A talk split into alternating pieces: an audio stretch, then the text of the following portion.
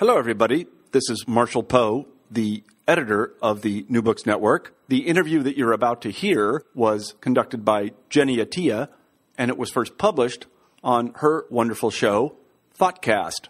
I think you'll enjoy it, and I hope that you visit Thoughtcast today at www.thoughtcast.org.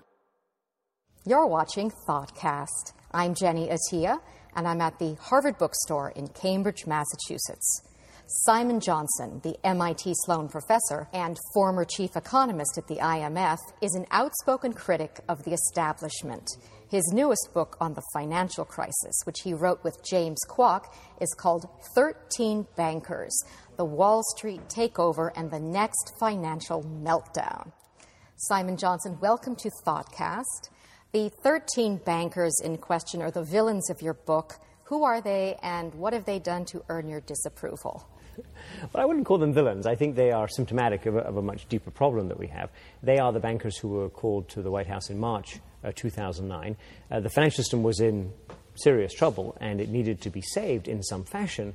The Obama administration uh, told these bankers, who no doubt were delighted to hear, that they were going to be saved complete without any change in their salary, their bonus, their pension, their governance structure, their board of directors, um, their key staff, or their empires, actually. They were given the entire financial system, the power they have within the financial system that they'd ruined, back on, on, a silver platter, if you like. And, and um, they were delighted, uh, of course. And, and, they have gone about uh, re establishing the same patterns of behavior that got us into trouble in, in 2008.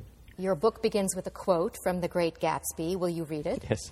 I'd like to hear a Brit reading. reading, reading, a, reading a Great Gatsby. I'm not sure that's yeah. such a good idea.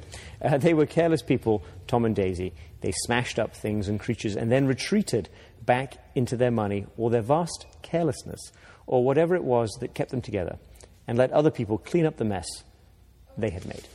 The implication, Simon, is that people who are privileged and powerful aren't held to account. They have a get out of jail free card. Yes, exactly right. Get out of jail free is exactly the right uh, notion. An exemption from the same